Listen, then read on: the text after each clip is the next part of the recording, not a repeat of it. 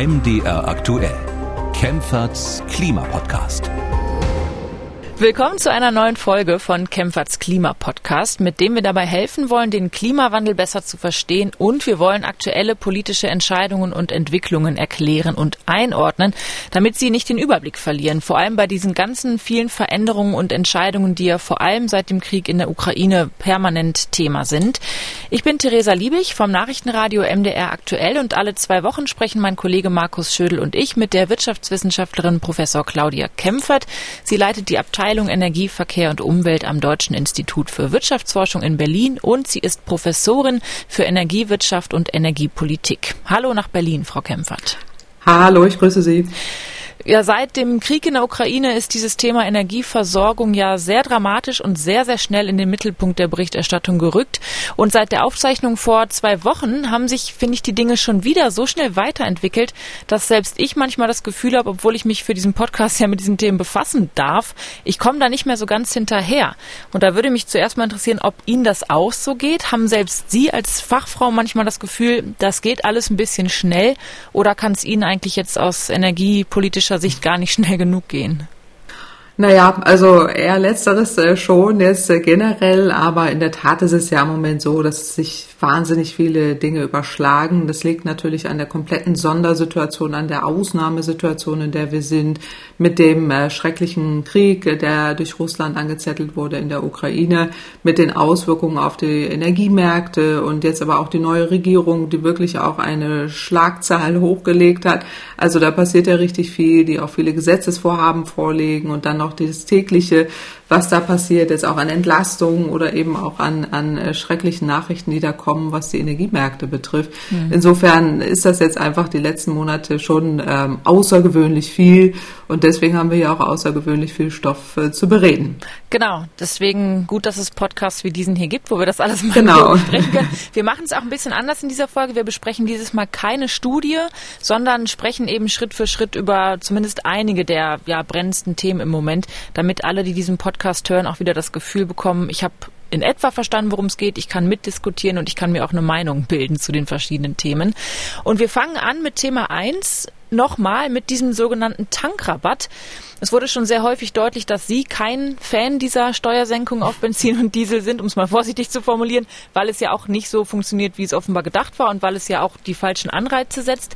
Da wurde in der letzten Folge auch ausführlich drüber gesprochen. Trotzdem würde ich jetzt gerne nochmal von Ihnen wissen, kann man denn konkret diesen Tankrabatt jetzt aus Ihrer Sicht nochmal irgendwie nachträglich verändern, sodass diese Spritsteuersenkung auch wirklich ankommt?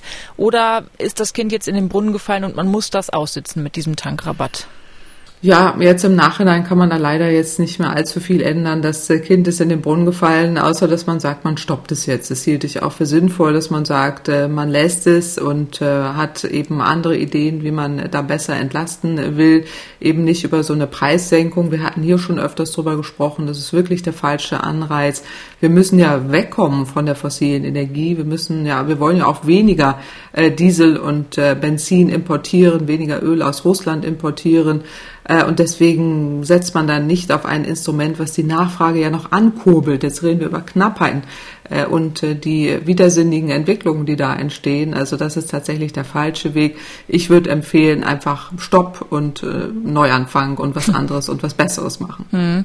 Eine Kritik ist ja häufig, dass die Mineralölkonzerne einen großen Teil dieses Geldes einstreichen, was eigentlich zur Entlastung für die Autofahrerinnen und Autofahrer gedacht war. Das ist aber tatsächlich ja noch nicht erwiesen. Im Gegenteil muss man sagen, da kommen wir gleich zu. Trotzdem ist sich Robert Habeck als Bundeswirtschaftsminister schon ziemlich sicher und hat da auch schon schuldige ausgemacht. Wir hören mal rein, was er vor ein paar Tagen erst noch gesagt hat. Wir haben in den letzten Tagen sehr genau beobachtet, wie sich die Mineralölpreise entwickelt haben und vor allem auch, wie sich die Rohölpreise, also die Einkaufspreise entwickelt haben. Und zieht man die Steuer ab, die ja seit dem 1.6. nicht mehr erhoben wird, laufen die beiden auseinander. Das heißt, die Gewinne für die Mineralölkonzerne steigen. Es ist sehr klar, was gerade passiert. Das, was als Entlastung für die Bürgerinnen und Bürger, die Verbraucherinnen und die Verbraucher gedacht war, geht in die Taschen der großen Mineralölkonzerne. Dass man darüber sauer ist, empört, dass das nicht richtig sein kann, ist völlig klar. Es ist nachvollziehbar und auch berechtigt. So, das sagt äh, Robert Habeck als Wirtschaftsminister. Der Finanzminister wiederum Christian Lindner von der FDP sagt was ganz anderes. Da hören wir uns auch mal ganz kurz an. Ich muss hinzufügen, dass ich amtlicherseits auch nicht bestätigen kann, dass es sogenannte Übergewinne überhaupt gibt. Uns liegen keine Zahlen über die äh, Gewinnsituation im Mineralölbereich äh, zur Stunde vor. Es gibt Vermutungen, ähm, aber die Vermutungen haben wir etwa auch im Bereich von äh, Windstrom und Solarstrom, im Bereich von ähm, äh, Halbleitern äh, und natürlich im Bereich der Impfstoffproduktion.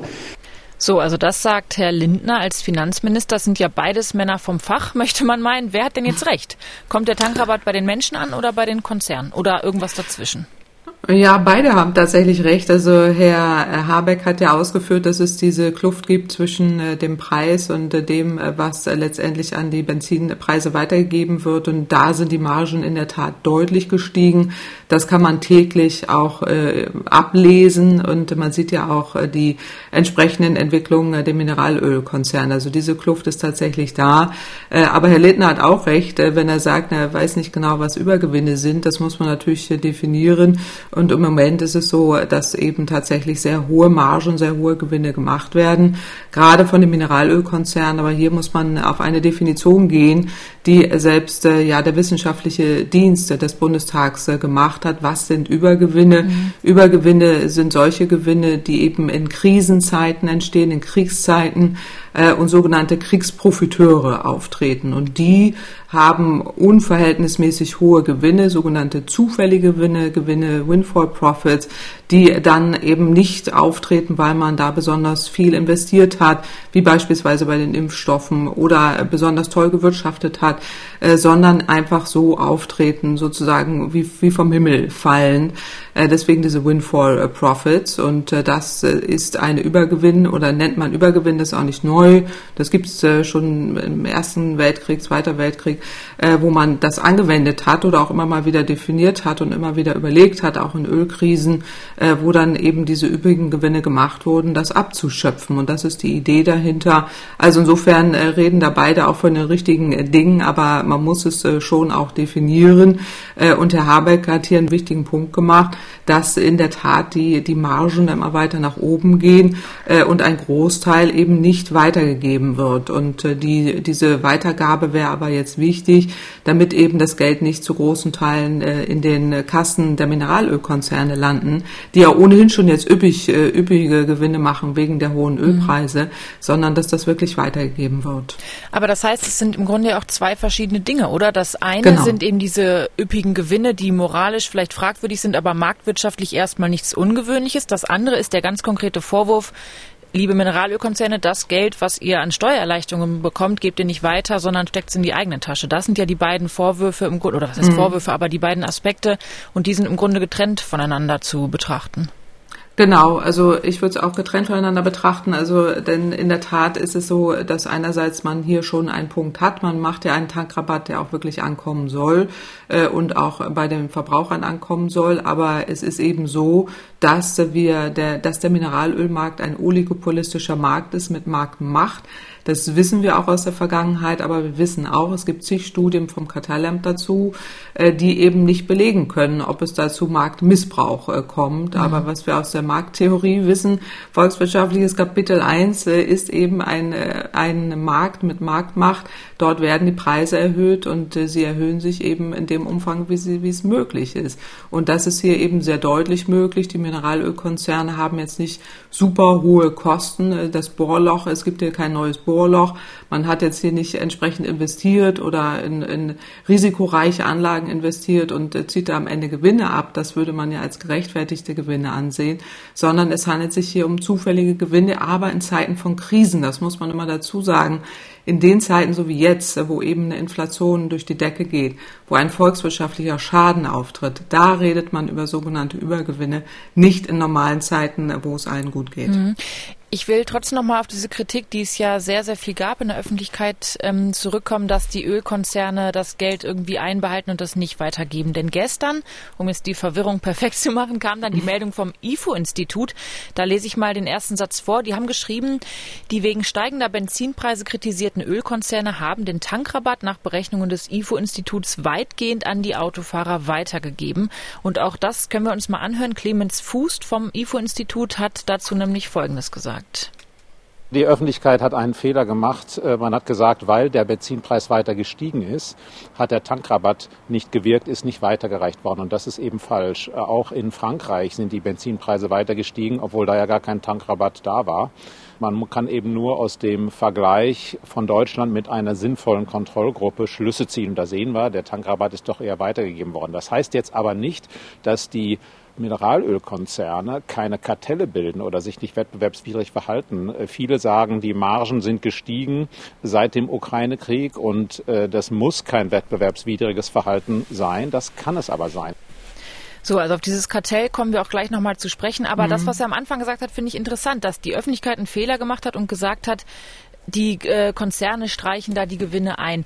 Stimmen Sie da Herrn Fuß zu? Waren viele Menschen in der Öffentlichkeit, viele Fachleute, Politikerinnen und Politiker, auch viele Menschen in den Medienredaktionen zu voreilig und haben zu schnell gesagt, das stecken die Mineralölkonzerne sich in die eigene Tasche, was als Tankrabatt gedacht war?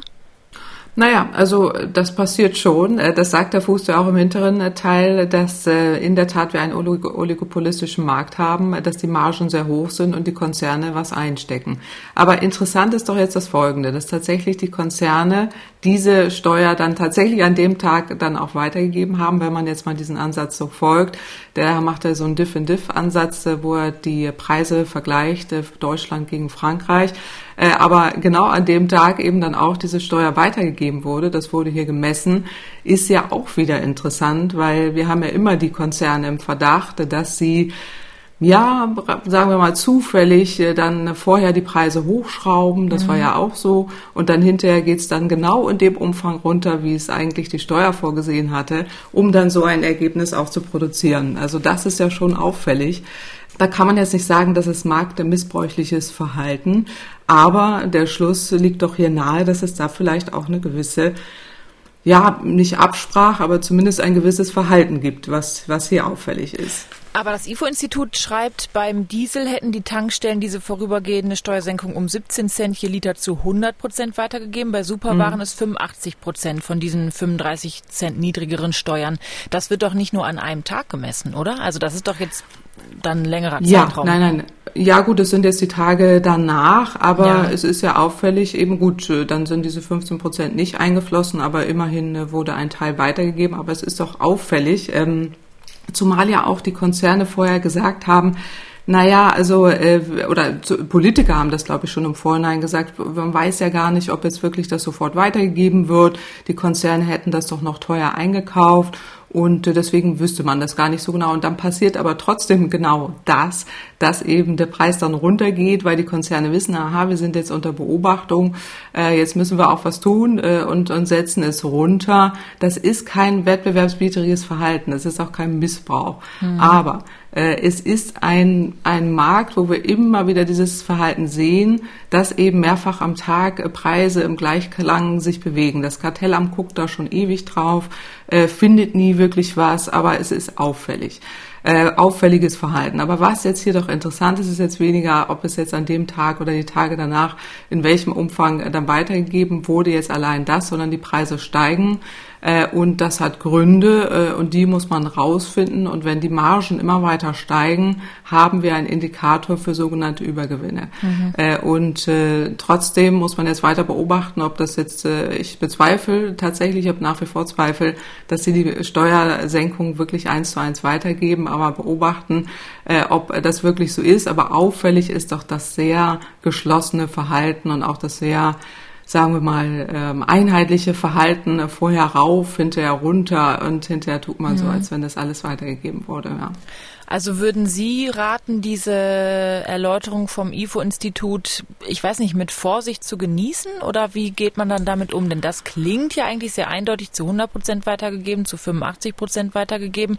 Wenn man sich damit zufrieden gibt, kann man das abhaken und sagen, okay, die Mineralölkonzerne haben es weitergegeben, äh, naja, Ergebnis ist also, Ja, nein, aber äh, genau das ist immer das Problem. Da sind wir jetzt bei, bei dem Pudels Kern, wenn man nur diesen ersten Satz nimmt. Aber Herr Fuß hat ja drei noch hinterher genannt, ja. äh, die total wichtig sind, nämlich weil er sagt, na ja, das ist jetzt kein Indikator dafür, äh, dass, äh, dass es hier nicht um einen oligopolistischen Markt äh, geht und trotzdem irgendwie die Preise äh, da jetzt angepasst werden und dass die Margen nach oben gehen. Das hat er sogar selber gesagt, ist ja, ist ja sichtbar. Äh, aber dennoch äh, ist hier ein geschlossenes Verhalten. Dafür kann man diesen Ansatz nehmen und auch feststellen, feststellen, ja, äh, die Steuer wurde jetzt an manchen Tagen eben 85 oder 100 Prozent weitergegeben, weil die Konzerne auch wussten, sie sind unter Beobachtung. Mhm. Und äh, das sind sie jetzt noch die nächsten Tage. Äh, und dann wird man wieder weiterhin eine schleichende Entwicklung nach oben sehen. Ähm, und man kann es nie nachweisen und man, man kann es auch nie belegen. Man beobachtet es. Und deswegen gibt es ja auch Vorschläge, wie jetzt in Österreich das zu machen, dass man die Preise nur einmal am Tag anpasst oder sogar auch Preisdeckel festlegt. Das ist natürlich auch wieder problematisch, aber äh, grundsätzlich gesehen äh, ist es natürlich richtig nachzugucken und das, was äh, das IFO-Institut hier macht, dann einfach mal vergleichen, mhm. was wäre passiert, wenn, aber mehr sagt das auch nicht. Mhm. Und das sagt auch nicht aus, dass die Margen nicht hochgehen und äh, das sagt der Fuß ja sogar auch selber. Also insofern muss man diese drei Nachsätze auch dazu nehmen, mhm. aber äh, grundsätzlich ist die Headline dann da äh, und die, das ist die Headline, die die Konzerne auch wollten ja. äh, und auch genauso sichtbar sehen wollten und diesen Gefallen hat man ihnen da jetzt getan. Das ist auch gut so äh, und auch wichtig, dass man diese Übersicht hat. Aber äh, für mich ist es kein Beleg dafür, dass die Margen nicht nach oben gehen oder dass äh, tatsächlich hier auch zusätzliche Gewinne eingestrichen werden. Das heißt, die Konzerne agieren einfach ziemlich clever, kann man wahrscheinlich festhalten, ziemlich schlau. Und jetzt ist ja, ja ein bisschen die Frage, ob äh, das Bundeskartellamt, was ja jetzt wieder viel im Gespräch ist, noch ein bisschen schlauer agieren kann oder ob dem bisher noch die Hände gebunden sind. Das bringt uns nämlich zu Thema zwei, was gerade viel diskutiert wird.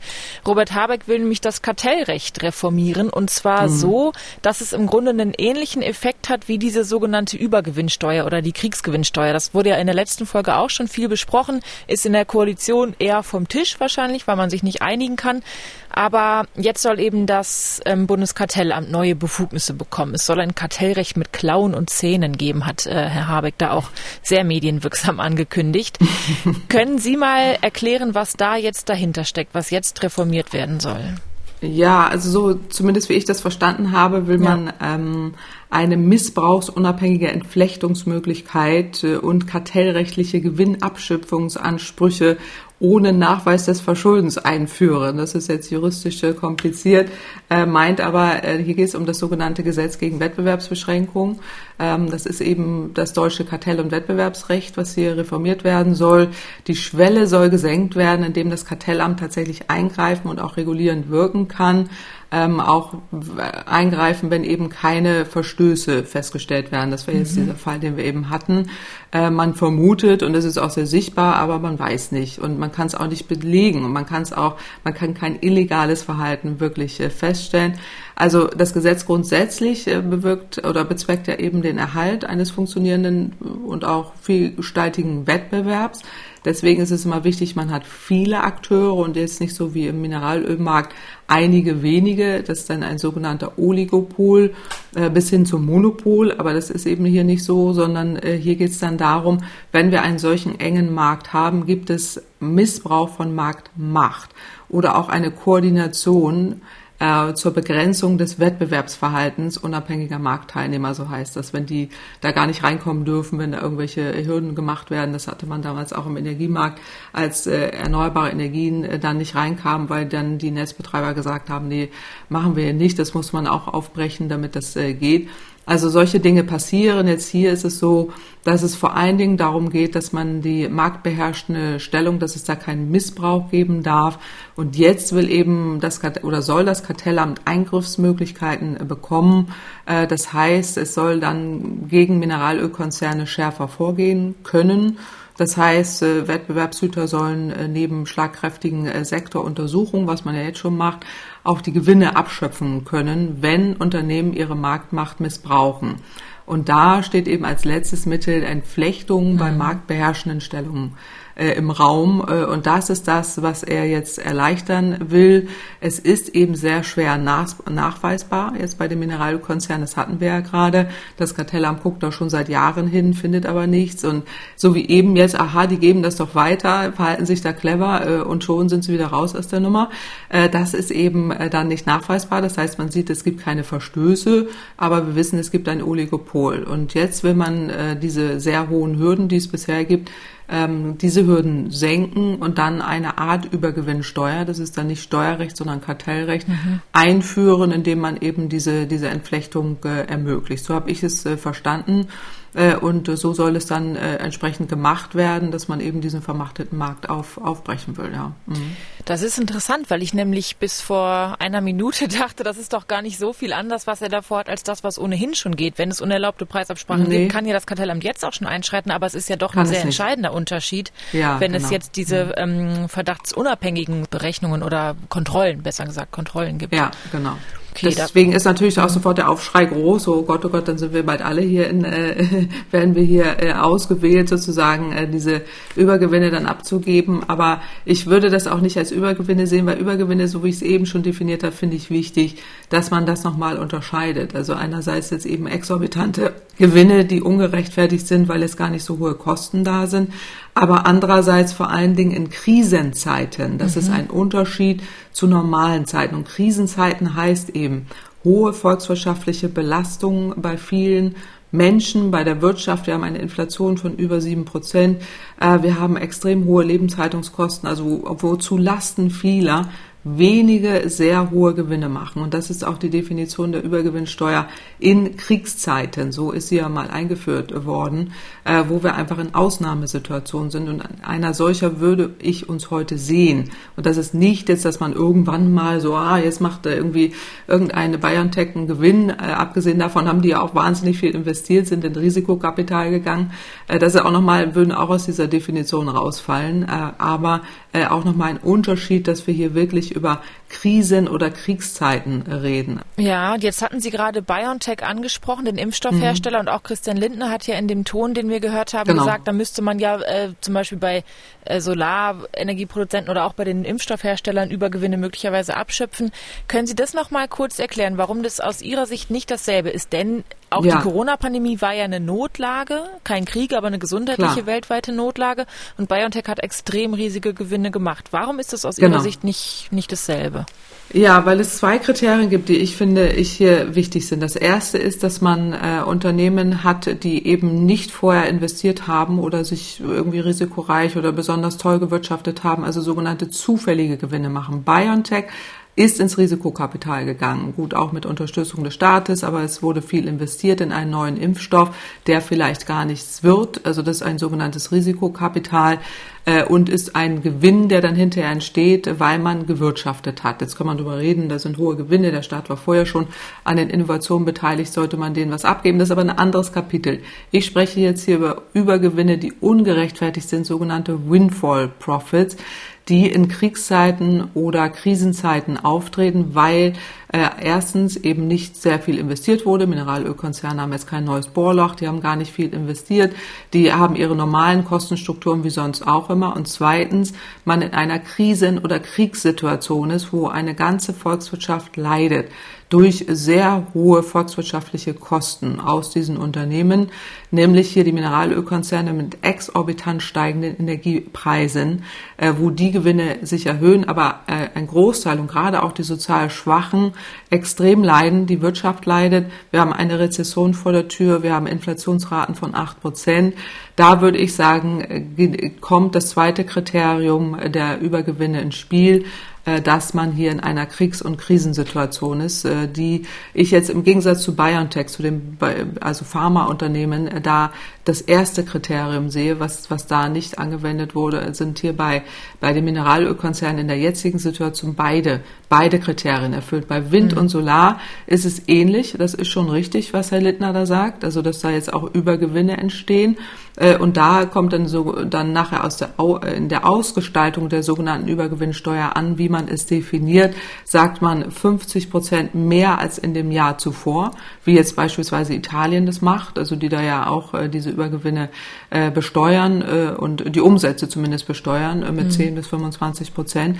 Äh, und die sagen eben 50 Prozent mehr oder 80 Prozent mehr als im letzten im letzten Jahr, im vergleichbaren Jahr, so muss man es dann sagen, ähm, und eben zufällig erwirtschaftet, nicht weil man besonders toll gewirtschaftet hat. Und diese beiden Kriterien, also gerade letzteres mit 50 bis 80 wäre ich bei Wind und Solar wirklich skeptisch, die zwar auch höhere äh, Umsätze machen, weil die Strompreise an der Börse gestiegen sind, mhm. ähm, aber eben auch äh, im Moment viel investieren. Also das, das müsste man, aber da ist jedes Unternehmen dann tatsächlich gefragt. Deswegen sind Unternehmen da auch hellhörig und sagen, oh Moment, äh, wenn ich hier besonders was toll wirtschafte, nimmt man mir das weg. Das ist hier nicht gemeint. Äh, aber äh, der Punkt ist eben bei diesem Kartellverhalten, äh, dass es da schon sehr, sehr deutliche Hinweise geben muss. Und da ist eben der Mineralölmarkt so einer. Auch mal wieder ist eben auch die Telekommunikationsbranche in der Vergangenheit immer dann, wenn so ein natürliches Monopol da irgendwie wettbewerblich plötzlich äh, agiert, da muss man ein bisschen genauer hinschauen. Also insofern gibt es da schon klare Abgrenzungskriterien. Das soll es erstmal zum Kartellrecht gewesen sein. Vielleicht noch eine Frage zum Schluss, weil selbst wenn das jetzt geändert werden sollte, das ist ja noch gar nicht beschlossen, diese Übergewinnsteuer wird wahrscheinlich nicht zur Einigung kommen in der Ampelkoalition. Das dauert mhm. ja alles noch sehr lange und für den aktuell geltenden Tankrabatt kommt es sowieso viel zu spät. Was braucht es denn aus Ihrer Sicht jetzt eigentlich noch für Entlastungen? Es gibt ja schon viel, klar, der Tankrabatt, dieses 9-Euro-Ticket, die Pendlerpauschale, Energiepauschale von 300 Euro und Menschen mit Hartz-IV-Bezug oder Arbeitslosengeld bekommen ja auch noch mal Geld extra. Aber das alles hilft ja nur jetzt im Sommer, wenn die Wohnung nicht geheizt werden muss, um es ein bisschen flapsig mal zu formulieren. Mhm. Was kann man denn tun oder was muss diese Bundesregierung tun, damit die Menschen wirklich an der Stromrechnung für den kommenden Winter nicht verzweifeln, weil ja auch alles andere wie Lebensmittel und so weiter viel, viel teurer wird. Also braucht ja. es jetzt noch mehr finanzielle Entlastungen?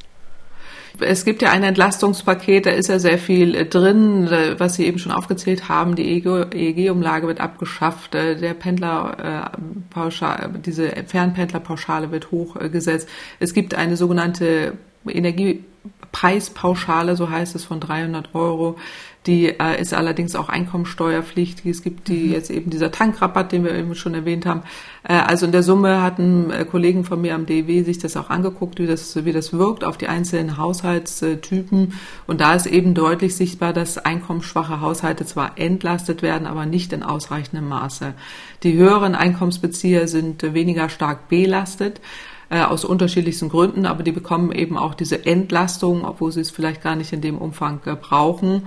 Da sind wir wieder beim Tankrabatt, aber gerade Niedrigeinkommensbezieher, und das ist ja Ihre Frage, Ihr Punkt, die müssen stärker entlastet werden und zwar zielgerichtet. Das heißt, noch mehr Geld, diese 300 Euro reichen da hinten und vorne nicht äh, bei diesen Kostensteigerungen, äh, gerade was jetzt Niedrigeinkommensbezieher angeht, äh, die eben diese Heizkosten, ähm, zielgerichtete Heizkostenzuschüsse kriegen sollten, äh, erhöht nochmal, äh, weil sie eben bedürftig äh, sind. Und das werden eine ganze Menge mehr sein als sonst, weil jetzt diese Preise sich ja für alles erhöht und mhm. zwar kontinuierlich äh, und das nicht in drei Monaten vorbei ist. Also völlig richtig. Also ich meine, dieser Ansatz auch mit dem ÖPNV ist ja grundsätzlich nicht falsch. Man sieht ja, es gibt eine, sehr äh, hohe Preiselastizität. Das heißt, in dem Moment, wo die Preise runtergehen für Bahn und ÖPNV, äh, machen die Menschen das. Das mhm. wissen wir aus vielen Studien schon sehr, sehr lange. Aber da müsste man dann dauerhaft den ÖPNV, den Schienenverkehr stärken,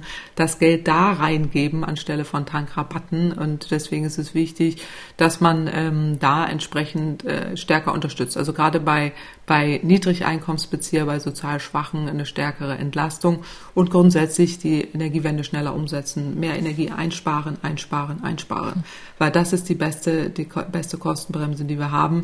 Also das Gegenteil von einem Tankrabatt, äh, da jetzt noch ganz munter weiter zu tanken, äh, zumindest diejenigen, äh, die es nicht brauchen. Also jede vierte Fahrt ist eine Urlaubsfahrt oder eine Freizeitfahrt. Mhm.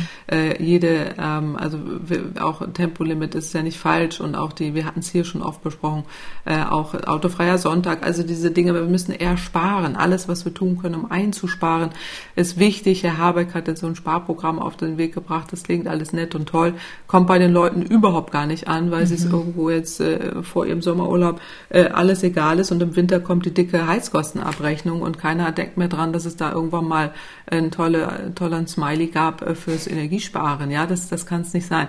Also da muss tatsächlich das unterstützt werden, dass man spart und auch eine klare Ansage an die Leute, wir sind in einer Energiekrise und wir müssen alle Teil der Lösung sein. Und das fehlt ja bisher völlig. Und deswegen, also Entlastungen, um das noch abzuschließen, sind wichtig, aber gerade für Niedrigeinkommensbezieher. Ja. Wir gehen bei den Fragen der Hörerinnen auch nochmal auf finanzielle Entlastungen ein. Da geht es nämlich auch darum und würden jetzt aber erstmal weitermachen mit dem dritten Thema, was eigentlich, glaube ich, ziemlich wichtig ist und dem hätten wir sicher auch mehr Zeit gewidmet, wenn es jetzt nicht so viele aktuelle Themen zu besprechen gäbe. Denn das ist ja immer noch ein Klimapodcast hier und es werden schon auch ganz nebenbei noch sehr konkrete Entscheidungen zum Klimaschutz und zur Klimaneutralität getroffen und zwar auch im Europäischen Parlament, vor allem dort. Da ist nämlich in der vergangenen Woche das Fit for 55 Paket war da auf der Tagesordnung. Das hat die EU-Kommission ja vorgelegt und das Ziel ist, dass die EU bis 2050 der erste klimaneutrale Kontinent werden soll. Dafür sollen unter anderem die Emissionen bis zum Jahr 2030 um mindestens 55 Prozent gesenkt werden. Über dieses Paket haben wir auch in einer Folge ziemlich am Anfang im November schon mal gesprochen. Also wer da noch mal reinhören mhm. möchte, das war die November-Folge über den Klimawandel und wie der den Tourismus verändern wird. Ich habe noch mal nachgeschaut. Da ist also mhm. alles zum Fit for 55 Paket erklärt. Und letzte Woche hat das EU-Parlament überraschend gegen die Ausweitung des europäischen Emissionshandels gestimmt. Vielleicht können Sie noch mal mit zwei Sätzen erläutern, was ist das nochmal, dieser europäische Emissionshandel und vor allem, wie dramatisch ist es, dass da jetzt erstmal dagegen gestimmt wurde? Ja, also das war wirklich sehr interessant, was da passiert ist. Da waren sehr harte Verhandlungen im Hintergrund. Das waren verschiedene Dossiers das ähm, das EU-Parlament äh, vorgelegt hatte, eben im Rahmen dieses äh, von Ihnen erwähnten Fit for 55 Programms. Da ging es einerseits um die Reform des EU-Emissionsrechthandels, aber auch um den sogenannten CO2-Grenzausgleich, CBAM heißt es in der, in der Abkürzung, auch den sogenannten Sozialfonds und auch äh, die CO2-Flottengrenzwerte im Verkehr. Das ging ja dann auch durch die Medien mit dem Verbrennerverbot mhm, 2035. Drauf, ja. ja. ja, genau, genau. Und dann äh, die Einbeziehung des Schiffs- und Luftverkehrs in den, in den Emissionshandel. Also da geht's jetzt tatsächlich, also erstmal der Emissionsrechtehandel ist ja das, was wir in Europa haben, äh, um die Emissionen zu senken. Da ist die Industrie und der Energiesektor äh, drin, äh, die dann eben äh, handeln müssen, CO2-Zertifikate handeln und dann gibt es am Ende einen Preis. Das gibt's ja schon sehr lange, seit 2005 und jetzt ähm, ist es eben so, dass man diesen erweitern will. Das ist das eine um äh, Wärme und äh, Verkehr. Aber der Streitpunkt ging jetzt um die sogenannte ähm, das Ende der freien Zuteilung der Verschmutzungsrechte für die Industrie in eben diesen Emissionshandel. Das ist in der Vergangenheit immer so gewesen, dass die Industrie eben äh, Verschmutzungsrechte frei bekommen hat und nicht gekauft hat. Das ist schon immer ein Streitpunkt. Das hielt ich auch von Anfang an für falsch. Denn äh, ein Emissionshandel macht nur dann Sinn, wenn die Unternehmen wirklich auch äh, diese Zertifikate kaufen müssen und nicht erst geschenkt bekommen äh, um sie dann äh, einzupreisen. Das nennt man dann wieder Windfall Profits. Das kennt man auch aus der Theorie, Umweltökonomie äh, Kapitel 1. Aber äh, darum geht es jetzt hier so, ähm, dass man sich darüber gestritten hat. Da gab es verschiedene Positionen. Der Industrieausschuss, die hatten irgendwie so ein Abschmelzen gefordert dieser freien Zuteilung 2028 bis 2034. Äh, dann gab es eben verschiedene Positionen. Da gibt es auch extrem rechte Fraktionen im Parlament, äh, Grüne, SPD und äh, Konservative und dann äh, war dann eben ein äh, Kompromiss, den der Umweltausschuss da ja hatte, mit großer Mühe sich da auch drauf geeinigt hatte und hatte vorgeschlagen, eben bis Ende 2030 geht es hier um eine Abschmelzung, also muss auch immer Wahnsinn. Ne? Ende 2030 reden wir jetzt hier über das Abschmelzen dieser freien Zuteilung und dann gab es einen anderen Vorschlag von den Sozialdemokraten und den Liberalen, das irgendwie bis Ende 2023, äh, 2032 beizubehalten und dann äh, sollte es 2034, also war ein unglaubliches Geschacher jetzt so von mhm. außen, wo man denkt, meine Güte, äh, muss das jetzt sein, aber da haben sich irgendwie die, die Lager da hochgeschaukelt äh, und dann am Ende gab es diesen Eklat, weil dann äh, die Grünen zusammen mit der SPD und dann die Rechten äh, das abgelehnt mhm. haben. Und dann gab es eine wilde Twitter-Schlacht irgendwie, oh Gott, oh Gott, die haben sich da alle gegenseitig beschuldigt, äh, da irgendwie ähm, dass das dann gescheitert ist. Aber jetzt lange Rede, kurzer Sinn, das geht jetzt zurück an den Umweltausschuss, man muss sich da irgendwie einigen. Ähm, da geht es dann darum, dass diese freie Zuteilung dann irgendwie, dass man sich da einigen wird, da bin ich ziemlich sicher. Mhm. Das soll jetzt auch in der nächsten Woche schon passieren. Äh, da, äh, den äh, Timmermans, EU-Präsidenten, habe ich jetzt kürzlich im ähm, österreichischen Fernsehen gehört, wo er sagt, ja, das schaffen wir, schaffen wir nächste Woche, wenn nicht dann übernächste Woche so. Also der war da auch ganz entspannt, dass man da jetzt äh, diesen Emissionshandel ähm, dann auch rettet, also in dem Sinne, dass, dass er dann eben äh, da auch funktioniert äh, und äh, dann ähm, eben auch die Emissionen über diesen Emissionsrechtehandel entsprechend äh, reduziert. Da geht es dann auch darum, um wie viel Prozent, ähm, 63 Prozent im Vergleich zu 2005, äh, die andere wollen dann 67, auch darüber wird noch äh, gestritten und es geht auch darum, da hatten wir hier in diesem Podcast auch schon mal drüber gesprochen, um die Löschung der Verschmutzungsrechte. Das war mit Ihrem Kollegen Herrn Schödel, mhm. hatte ich mal mhm. drüber gesprochen ähm, dass ähm, da eben dieser, dieser, diese Verschmutzungsrechte ja gelöscht werden müssen, wenn sie im Überschuss da sind. Und darüber streitet man jetzt auch wieder, ähm, wie hoch dieser, diese Löschung sein soll an den Verschmutzungsrechten.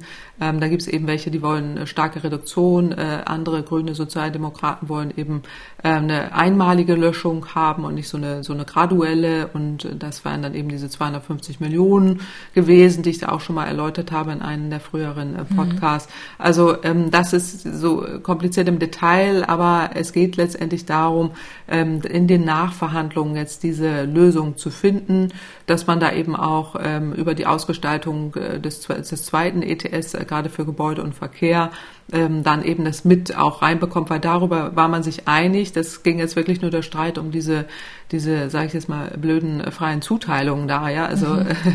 hätte ich, kann ich nach, nicht nachvollziehen, aber gut, so ist es manchmal, dass man sich dann da am Ende drüber erzürnt, aber ähm, so ist es jetzt. Aber dann, wenn das geregelt wird, geht das andere Paket dann auch durch.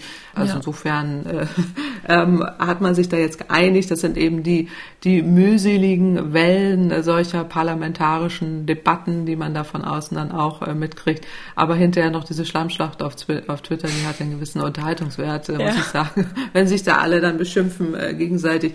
Äh, aber am Ende des Tages sitzt man da dann doch wieder zusammen und wird sich da sicherlich einigen. Wenn es dazu machen. führt, dass die Menschen da immer mal wieder hingucken, dann ist es doch vielleicht auch äh, gar nicht so unklug, ja. da immer mal ein und bisschen Wirbel ja genau. zu veranstalten. Auch wenn man genau. erst dagegen stimmt, dann ist wahrscheinlich die Aufmerksamkeit höher, als wenn man alles so durchwinkt. Und das ist ja auch schwer möglich in einem Europäischen Parlament. Das ist ja noch mal genau. anders als in einem, in einem Länderparlament. Ja, ja, genau. Also das, das ist da genau, die Aufmerksamkeit ist da. Und es ist auch ein wichtiger, es ist schon ein wichtiger, äh, wichtiger Schritt jetzt auch für eben dieses Fit for 55 Programm, dass man da auch weiterkommt und mhm. das auch nicht weiter verwässert. Da sind im Moment ja auch viele Interessen im Raum. Ich finde es gut, dass man da auch so leidenschaftlich äh, streitet, ja. wenn am Ende das Richtige rauskommt und man sich dann nicht irgendwie verheddert und alles vertagt. Ja, das ja. ist ja nicht passiert, ja. Mhm.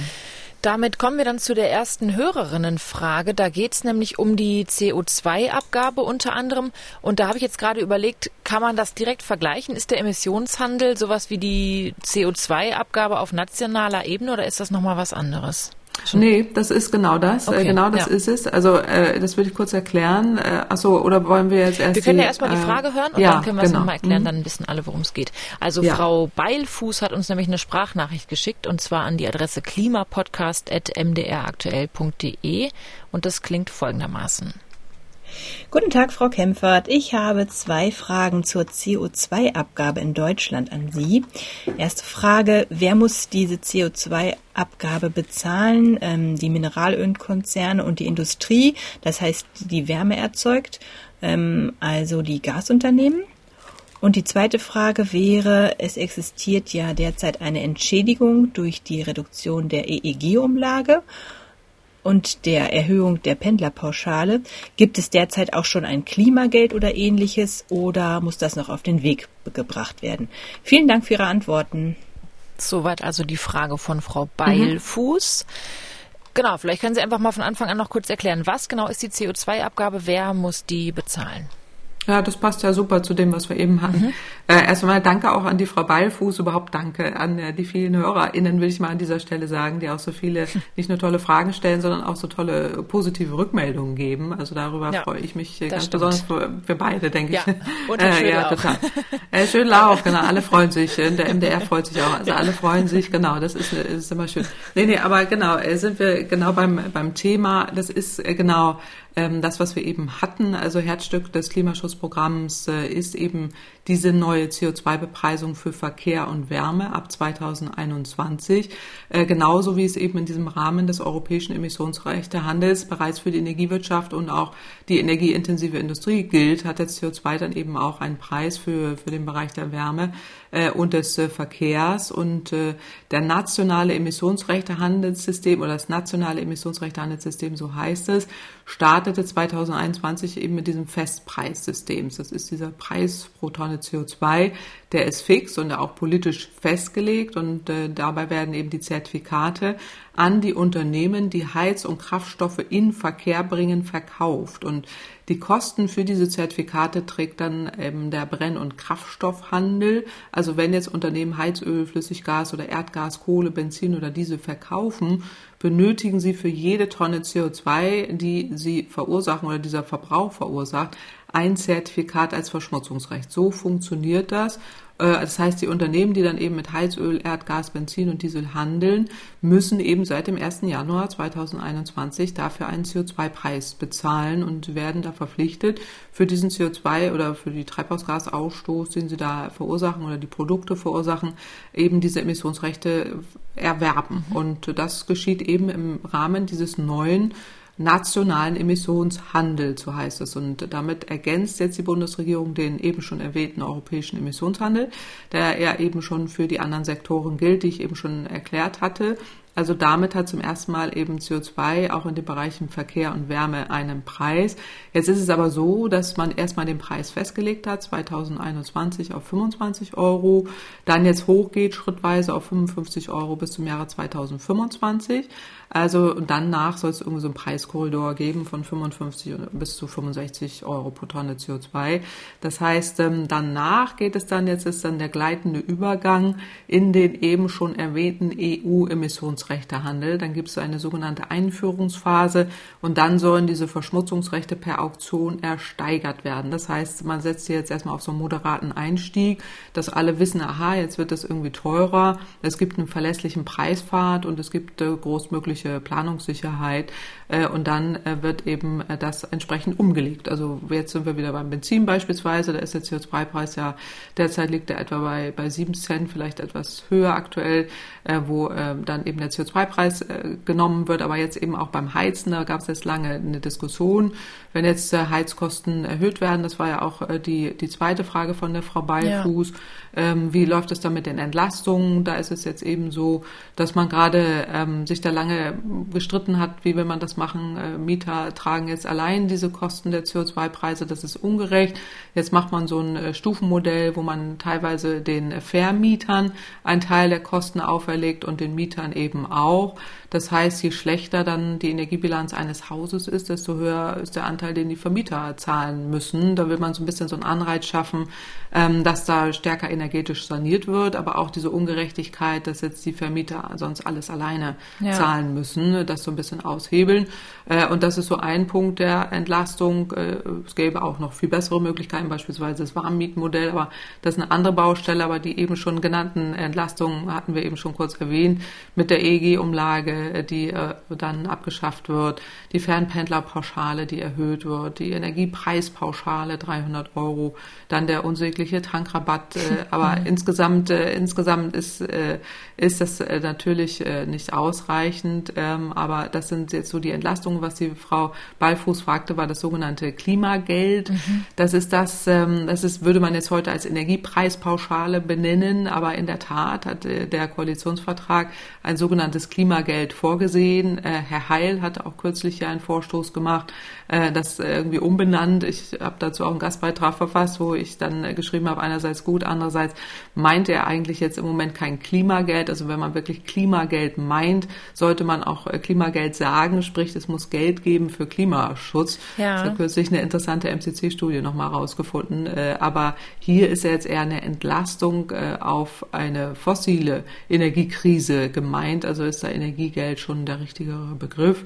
Äh, und das eigentlich sieht, das, sieht der Koalitionsvertrag vor, dieses Klimageld noch einzuführen, äh, aber eben nicht jetzt äh, sozial oder als soziales Klimageld, sondern wirklich als ähm, Geld, um die Menschen dann mit Geld zu geben, dass sie dann entsprechend energetisch sanieren oder nicht sich eine Bahncard kaufen oder ähm, ja. ein Fahrrad oder so. Ne? Das, das ist damit gemeint.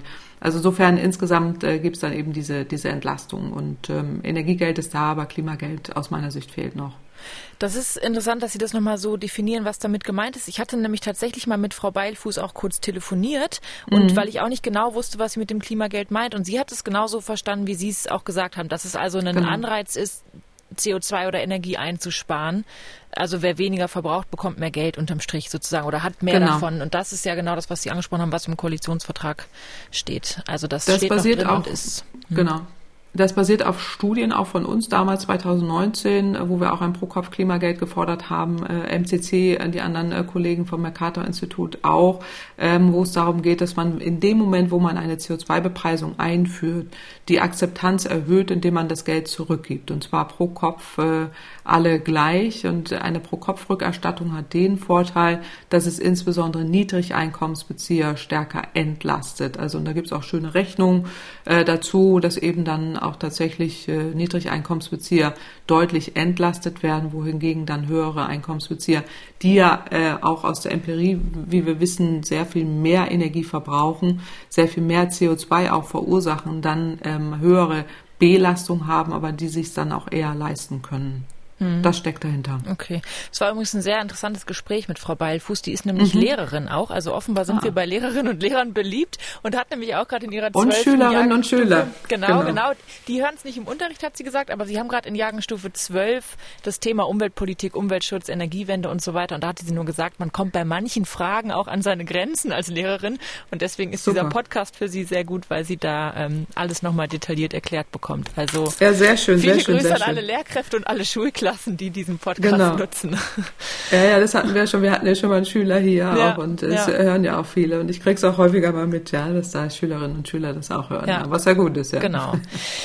Dann machen wir direkt weiter mit dem weiteren Thema, Thema Nummer vier und auch das letzte für heute, was wir hier besprechen. Und selbst das ging fast etwas unter, würde ich sagen, obwohl es eigentlich das Thema der Deutschen betrifft, des deutschen liebsten Spielzeugs. Es geht nämlich ums Auto. Auch das EU-Parlament äh, hat darüber entschieden, und zwar, dass es ab 2035 verboten ist, Neuwagen mit Verbrennungsmotor zu verkaufen. Das muss jetzt ja noch von den jeweiligen Länderregierungen beschlossen werden, aber die Bundesregierung zum Beispiel, die deutsche Bundesregierung unterstützt dieses Verbot der Verbrennermotoren. Und ich habe auch gelesen, dass Sie das Verbot gut finden. Das hatten Sie auf Twitter geschrieben, weil es mhm. eben nötig ist und weil es ja auch tatsächlich dann die äh, richtigen Anreize setzt. Aber es kommt zu spät, sagen Sie, oder? Mhm. 2035, genau. das dauert noch zu lange. Aber auf der anderen Seite mhm. wollen ja auch schon viele Firmen, viele Automobilhersteller ohnehin von sich aus E-Autos produzieren, auch vor 2035. Mhm. Warum braucht es dann das Verbot überhaupt, wenn sowieso der Wille in der Industrie schon da ist? Ja, der Wille ist da und vor allen Dingen nicht nur, äh, also der aufgezwungene Wille, muss man ja sagen, es liegt an den CO2-Grenzwerten aus Europa, die die Hersteller ja einhalten müssen. Und äh, die strengeren CO2-Grenzwerte für Flotten und Fahrzeuge haben de facto einen Verbrenner aus, äh, ab äh, sogar noch, aus meiner Sicht sogar noch früher zur Folge, wenn man sie ernst nimmt. Also insofern ist dieses Verbrenner aus aus meiner Sicht nur eine logische Folge ähm, was sowieso kommen würde, aber es würde dann so untergehen, man hätte es nicht so prominent äh, und man will auch wirklich ein klares, ein klares Signal setzen, was ich auch richtig finde, an die Konzerne. Ähm, einerseits äh, jetzt die Fahrzeuge in der Zukunft äh, sind eben nicht äh, auf äh, Verbrennungsfossile Verbrennungsmotoren ausgerichtet, sondern auf E-Mobilität, äh, auf E-Fahrzeuge und klimaschonende Antriebe insgesamt. Und deswegen hier geht es ja um neu zugelassene Fahrzeuge. 2025 35 tatsächlich zu spät. Äh, es wäre deutlich äh, früher notwendig und wir plädieren ja schon länger für eine sogenannte E-Fahrzeugquote, dass man also ab sofort 50 Prozent der Fahrzeuge elektrisch nur noch zulässt äh, und die anderen eben nicht, weil wir dürfen ja nicht vergessen, die Fahrzeuge, die 2035 noch zugelassen werden, fahren dann ja über 10 Jahre oder 15 mhm. Jahre noch auf den Straßen. Das heißt, das ist tatsächlich zu, zu spät. Also insofern einerseits äh, gut und richtig, dass man das macht, ist auch logisch, dass man das macht. Es braucht ein wichtiges Signal an den Markt, aber auch an die AutokäuferInnen, dass man wirklich umsteigt. Und das Aus für den Verbrenner ist da. Die Autokonzerne sind ja selber dafür, sonst hätte Deutschland das nicht unterstützt, die ja in der Vergangenheit da immer kräftig äh, dagegen waren mhm. und alles behindert haben, was CO2-Grenzwerte angeht. Mittlerweile sind sie dafür, Sie haben völlig recht, wie Sie es gerade auch schon sagten, die investieren jetzt in E-Mobilität. Da geht es um hohe Investitionen, dafür braucht man Planungssicherheit, dafür braucht man Märkte und die E-Fahrzeuge sind dafür wichtig, richtig, äh, sie sind äh, gut kompatibel mit dem Ökostrom, der ja ausgebaut wird. Die Batterien sollen genutzt werden, auch um dezentrale Netze zu entlasten äh, und deswegen hat die E-Mobilität hier unschlagbare Vorteile, obwohl man sagen muss, hier wird nicht jetzt einfach nur ein Motor ausgetauscht, jetzt einfach ein Diesel, Benzin, da kommt jetzt ein E-Motor rein, sondern hier geht es um Verkehrswende, das heißt auch weniger Fahrzeuge, mehr ÖPNV, mehr Schienen Schienenverkehr, mehr Fahrrad- und Fußverkehr äh, und dann äh, weniger Fahrzeuge insgesamt, aber mehr Mobilitätsdienstleistungen. Das ist, das ist die Verkehrswende, um die es geht. Mhm. Wobei auch da gibt es ja jetzt schon wieder kritische Stimmen, dass eben die Ladeinfrastruktur nicht ausreichend genug ausgebaut ist. Ich hatte mal ein paar Zahlen dazu gefunden. Im vergangenen Jahr hat sich die Zahl der reinen E-Autos verdoppelt in Deutschland auf 619.000. Das ist ja auch ein wahnsinniger Zugewinn innerhalb von so kurzer Zeit. Und ähm, bundesweit wurden aber der Bundesnetzagentur zum 1. Mai gut 60.000 öffentlich zugängliche Ladepunkte für E-Autos in Deutschland gemeldet. Also nicht die auf dem eigenen Grundstück, sondern öffentlich zugänglich in der Stadt auf öffentlichen Parkplätzen. Der Verband der Automobilindustrie schätzt aber, dass bis 2030 im öffentlichen Bereich ein Bedarf von rund einer Million Ladepunkte besteht.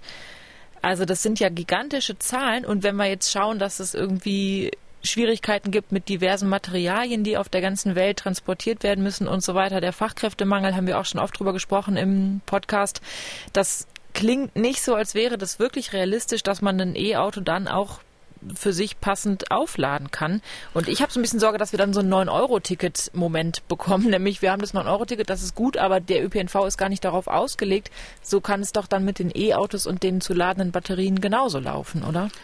Ja, da, da bin ich tatsächlich anderer Meinung und hatte das auch schon mal erläutert. Ich glaube sogar im letzten Podcast mit den E-Autos, mit den Schüttel äh, oder vor, vorletztes Mal. Ähm, klar, die Ladeinfrastruktur ist wichtig und essentiell, aber äh, klar, auch der Anteil von Elektroautos äh, steigt jetzt im Moment, aber ist immer noch verschwindend gering. Also wir sind da immer noch bei 1,2 Prozent aller Fahrzeuge. Das ist ein Witz äh, zu dem, was wir eigentlich äh, haben äh, könnten. Aber in der Tat äh, muss die Ladeinfrastruktur schneller ausgebaut werden. Aber ich würde nicht es so vergleichen mit dem ÖPNV, da haben wir ganz andere Dimensionen jetzt auch an den Nachfragen äh, und auch an den, an den Füllen der Züge und auch an den mhm. Verschleißen, die man da in der Vergangenheit gemacht hat. Die Bahn wurde sträflich vernachlässigt.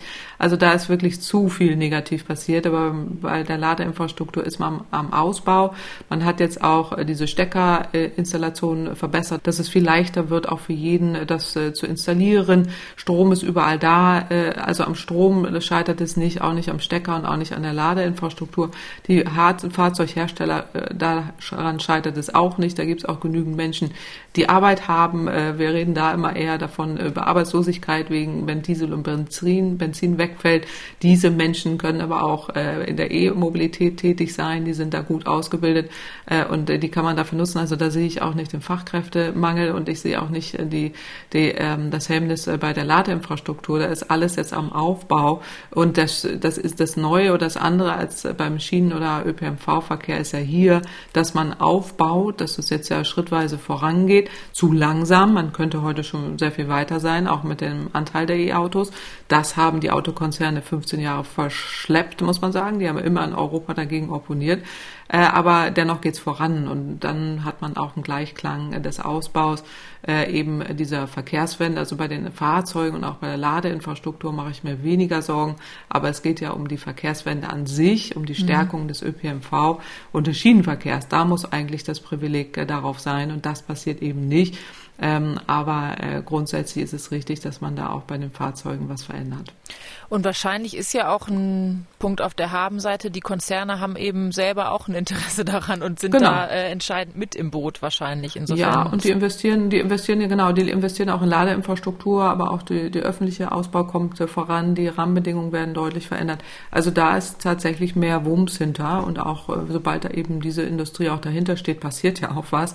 Im Gegensatz zu ÖPMV und Schiene, wo wirklich Chaos ist ja. und äh, keine, keine Lobby, also es gibt Lobby, aber die ist eben überhaupt nicht äh, stark äh, im Gegensatz zur Autolobby äh, und deswegen ist da totales Chaos. Dann kommen wir zum Abschluss noch zu einer weiteren Frage einer Hörerin und zwar zu der Frage von Birgit Möwese. Die hat uns per E-Mail geschrieben und sie schreibt, wenn die Ampelkoalition den Dieselvorteil abschaffen will, senkt sie dann auch die Steuern für Dieselfahrzeuge? Ich kann das nicht mehr nachvollziehen. An den Tankstellen ist an einem Tag Diesel teurer gegenüber Benzin und am anderen Tag ist es umgekehrt. Da gibt es wohl keine logische Erklärung und es macht mich wütend.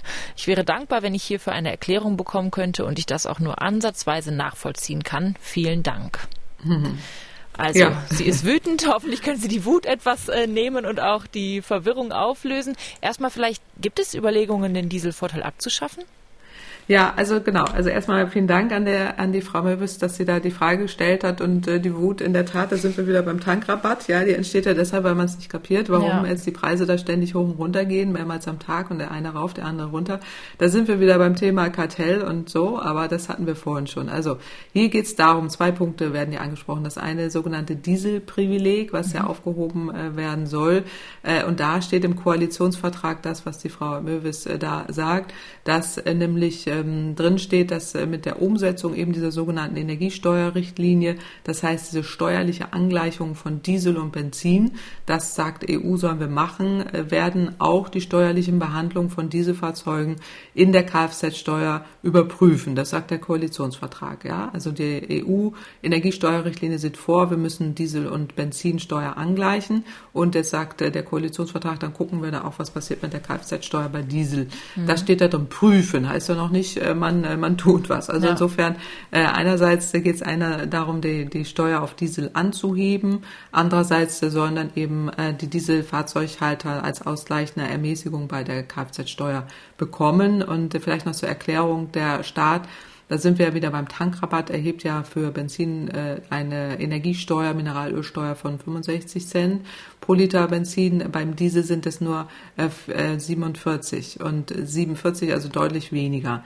Und im Fall jetzt dieser Anhebung auf die Steuer, da geht es eben um 18 Cent, die da mehr kosten.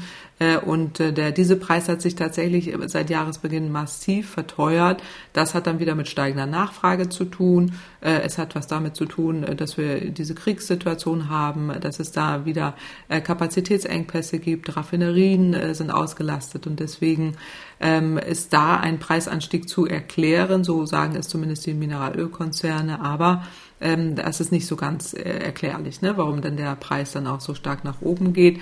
Wenn es jetzt um diese Dieselzuschlag bei der Kfz-Steuer geht, da geht es um diese 7,5, also ich glaube 7,50 Euro im Jahr pro 100 Kubikmeter Hubraum äh, ist es dann, äh, wo Diesel der deutlich teurer ist, äh, um die es dann gesenkt werden müsste. Und äh, das hat man jetzt sich zwar vorgenommen, aber ich habe da auch noch nie wieder was weiter von gehört, dass das äh, kommen soll. Jetzt äh, diskutiert man hier diesen Tankrabatt und begibt sich da auf Abwägen, aber das ist da noch nicht passiert. Eigentlich wäre es ja umgekehrt, man müsste dann eher die Dieselsteuer erhöhen. Ohnehin, das fordern wir jetzt auch schon am D-Weg, ich glaube seit über 25 20 Jahren, hm. äh, seitdem mhm. diese, diese Steuer damals äh, da ist, in dem Umfang, äh, das abzuschaffen, weil es macht überhaupt keinen Sinn. Das ist ja eine Regelung, äh, die ewig alt ist mit dem Dieselmotor, äh, wo man damals irgendwie ähm, die, die äh, gerade die Lieferbranche und die Zulieferer irgendwie unterstützen wollte, also die ganzen ähm, Logistikbereiche, dass man eben diese Bedürfnisse dieser